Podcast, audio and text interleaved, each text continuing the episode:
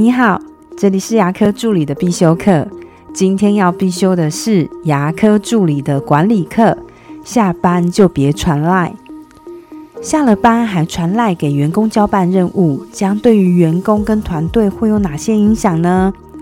就有研究中有提到，许多主管因为临时需要协助，没有顾虑到上班下班的时间界限，就用赖直接交办任务。这样很容易导致团队的工作效率降低。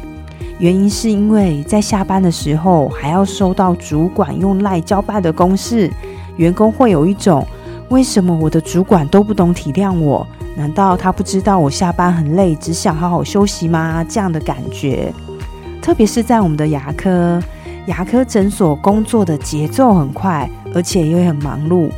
我常常看到助理们忙了一整天。可能连一杯水都没喝到，也没有时间上厕所，有时候还要站了一整天。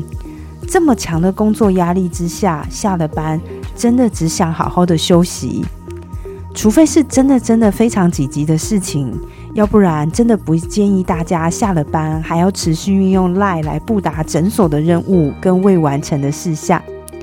因为长期处于这样的工作状态，会让助理们感觉到非常的焦虑跟不安。除了下班，对于休假也是一样的。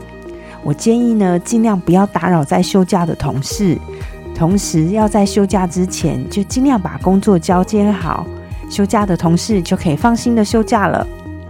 那下了班的赖群组不讲公事，可以讲些什么呢？我建议大家可以分享一些网络上的文章。可以是鸡汤的、毒鸡汤的、好笑的、幽默的、有趣的，这些都可以。也可以聊一些比较轻松的话题，就像嗯，附近开了哪些好吃的小吃，最近有哪些电影很好看。诶，尾牙要到了，大家要准备穿什么呢？该放松的时候放松，该开会的时候开会，该工作的时候工作。千万不要太依赖着赖，因为这样助理他不会赖着你，他反而只想远离你。我的分享就到这边。如果觉得今天的内容对你有帮助的话，请帮我下载下来或分享出去，让更多人听得到。